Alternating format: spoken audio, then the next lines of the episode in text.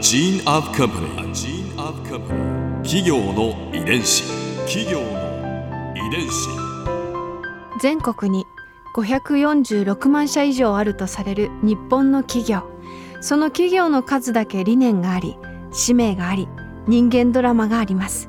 この番組ではさまざまな企業のトップや社員の方にお話を伺いながら成長する企業の DNA を解明していきます企業の遺伝子。ナビゲーターは私千葉なクララとクオン株式会社代表の武田隆さんです。武田隆です。よろしくお願いします。本日は株式会社リクシル常務役員マーケティング部門リーダー安井拓さんをお迎えしております。よろしくお願いいたします。よろしくお願いします。今回は安井さんのキャリアについて伺います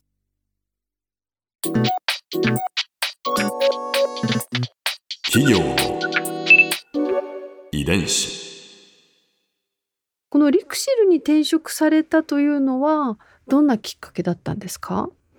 あのもともとねそのモノタロウにいた時に今のねあの社長の瀬戸が創業者として創業した会社なんですけど、うん、まあ、瀬戸と一緒に、まあ、仕事をする機会もあったんですね。はい、でそこでやっぱりあの瀬戸がすごくこう優秀な経営者であの我々がこう困ってるようなことをあの何らかアドバイスをくれたりとかあるいは本当に指示をくれたりとかってあの本当にあこの経営者すごいなともっと瀬戸と一緒に仕事をしたいなと思っていたんですよね。そしたら瀬戸がその2016年にあの陸地の社長になるということであ行っちゃうんだと思ってちょっと悲しかったんですけどまたその後にね瀬戸から連絡があって、まあ、陸地を助けてほしいという話があったんですよ。なのでそのまあ瀬戸とまた仕事がしたいというのもあって、うん、まあ陸地に行こうと決めたんですが、まあ、その時に一つ聞きたかったのが、うん、じゃあ瀬戸さんはなんでリクシルの社長になろうとしたのかと、うん。うん、確かに。でそれをやっぱ聞きたいと思って話を聞きに行ったら社会に対するインパクトがすごい大きい会社だからこの会社をしっかり維持して大きくしていくことがやっぱ社会課題の解決につながる。そういうふうにおっしゃったのでああ自分もそういったことを助けたいという思いもあって瀬戸と一緒に働きたいというのと社会課題を解決するっていうことで、うん、まあ、リクシルに入社することを決めたんですよ。その社会課題っていうのは例えばどんなことなんですか？例えばその今世界中でねの5人に1人は安全なトイレがないと。要はどこか道端でしなきゃいけないとかっていう状態があるのを、うん、のリクシルっていう会社は世界150カ国でビジネスをしてます。うん、なのでこの会社がしっかりとこう衛生環境を良くするものをその製造提供したりとかそこに対して新しいアイデアを出したりとかっていうことをすることによってそういったこの課題を解決していく。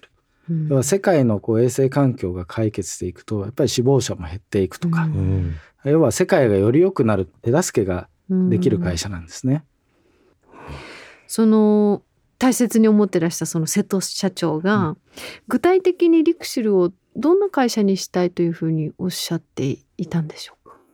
瀬戸はあの起業家精神あふれる会社にしたいっていうふうにあの言っていたんですね。で起業家精神ってどういうことかというとものすごく単純化すると自分がやっぱり船を動かす一員であると、乗客ではなくて自分が動かしていくんだっていう思いでみんな仕事をすると。これが起業家精神だと。やっぱり大きい5社が合併しましたってなるとそれぞれのその会社の文化っていうのがあります。でそうするとやっぱりなかなか交流もできないし、まあ、大企業って大体縦割りなんですよね。そうすると、まあ、場合によっては隣の島でね仕事をしてる人が何やってるかわからないという状態も生まれてきてるんですよ。そうなってくるともう自分の仕事しか見えないのでのいや会社こうあるといいよねとかっていう話ってなかなか思いつかないんですよね、うん、他のこと知らないので、だから起業家精神あふれる会社にするためには何が必要かって思った時に、うん、ちゃんと情報をいろいろ仕入れることができる。自分も伝えることができる、うそういう状態だとああ君がやってるこの仕事は僕はこういう形で助けられるよとか、逆にここ困ってるけど誰かこう助けてくれる人いないっていうこともできるようになるんじゃないかと、そういうふうに思ってました。企業の遺伝子。まあそういった思いをまあ実現させるべくこう安井さんが入社してまずどんなことをされたんですか？まさにそのコミュニケーションがあの足りてないななんて思っていたので、うん、なんかこう、ね、僕エンジニアなので、うん、技術で解決できないかというので、やっぱりコミュニケーションを活性化するためにはそれに合ったツールを使った方がいいというふうに思ったんですよ。うん、で前まではねそのちっちゃい会社にいたりとかあとネット系の会社にいたりとかだったので、まあ、コミュニケーションにそんな困ったことはなかったんですけど、うん、リクシルってあの日本中でも数百箇所の拠点があって、うん、その人たちがそれぞれの仕事をやってる中でいやコミュニケーションでいろんなことを知ろうっていうと並大抵のものだとできないなと。いうことで、うん、そのいろんなツール SNS チャットツールいろんなツールを試したんですけどあの Facebook が出しているワークプレイスっていう、いわば社内版の Facebook、これをこう導入しようっていうふうに決めたんですね。でなぜかというと、その Facebook っていうプラットフォームは、まあ、今30億人が一つのプラットフォームでコミュニケーション取れるんですよ。で単にそのチャットとかだと例えば当社5万人以上の従業員がいるんですけど5万人が一つのチャットルームで話すってなかなかこう考えられない。でも Facebook とかだと、まあ、友達その1,000人以上いますっていう時でもうまくこうコミュニケーション取れるシステムがそこに出来上がってるんですよね。でこれと同じようなものを社内に入れることによって、まあ、世界中の人たちが人数が多くてものつながっていけるっていうことができるんじゃないかと。いうことで導入しました。5社違う文化をお持ちの社員の方がワークプレイスでつながり始めたんですか？そうですね。もともと大きい会社であるっていうことは、うん、いろんな人たちがいるんですよ。で中には同じような課題感を感じて、うん、コミュニケーションいろんな人と取りたいって思ってるような人たちもいます。なので実は彼らが起爆剤となってあのどんどんこう広めていくことができたんですね。それはすごくこう、うん、いい流れだったなと思いました。うんこのミッションを入社後に実現されたということなんですけれどもでもそもそもの安井さんに課せられたミッションではなかったんですね。全然ないですね。もともとはマーケティングの中でその攻めの IT をやろうということで、うん、まあ、IT のエンジニアとしてマーケティングに入ったっていうのがスタートなので、うん、本来のミッションはそちらなんですけど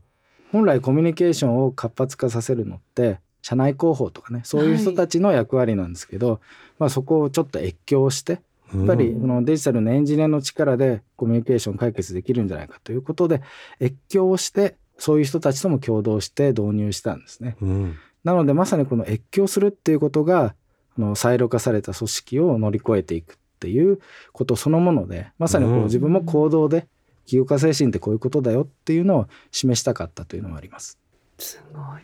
まさにその単純にそのサイロ化された組織で自分のことだけやってたら、こっちの課題を実はこの技術で解決できるかもしれないのに、分かんないんですよ。でも越境したりとか情報を知ったりすることで自分の技術を使ってこの課題って解決できるんじゃないかっていうアプローチができるんですね。とてもハイコンテクストなあれですね。こう越境に込められた自分で体現されていかれたわけですね。そうですね。ここで Clara's Viewpoint。今回印象に残ったのは安井さんのお話にあった越境というワードです。まあその歴史も文化もある5つの会社が、まあ、ともすればバラバラになりそうなところじゃないですか。でもその境界線見えない境界線なのかちょっとこう交わるのが難しいそのラインを安井さんが、まあ、IT 畑から来た。全然違う世界から来た安井さんが軽々と超えたようななんかそういう印象を私お話を聞いてて伺いました。実際はね大変なことがたくさんあるのかもしれませんがその安井さんだからこそなんかこう異端児の安井さんだからこそできた起こせた変化がたくさんあったんだなと思いました。企業の遺伝子。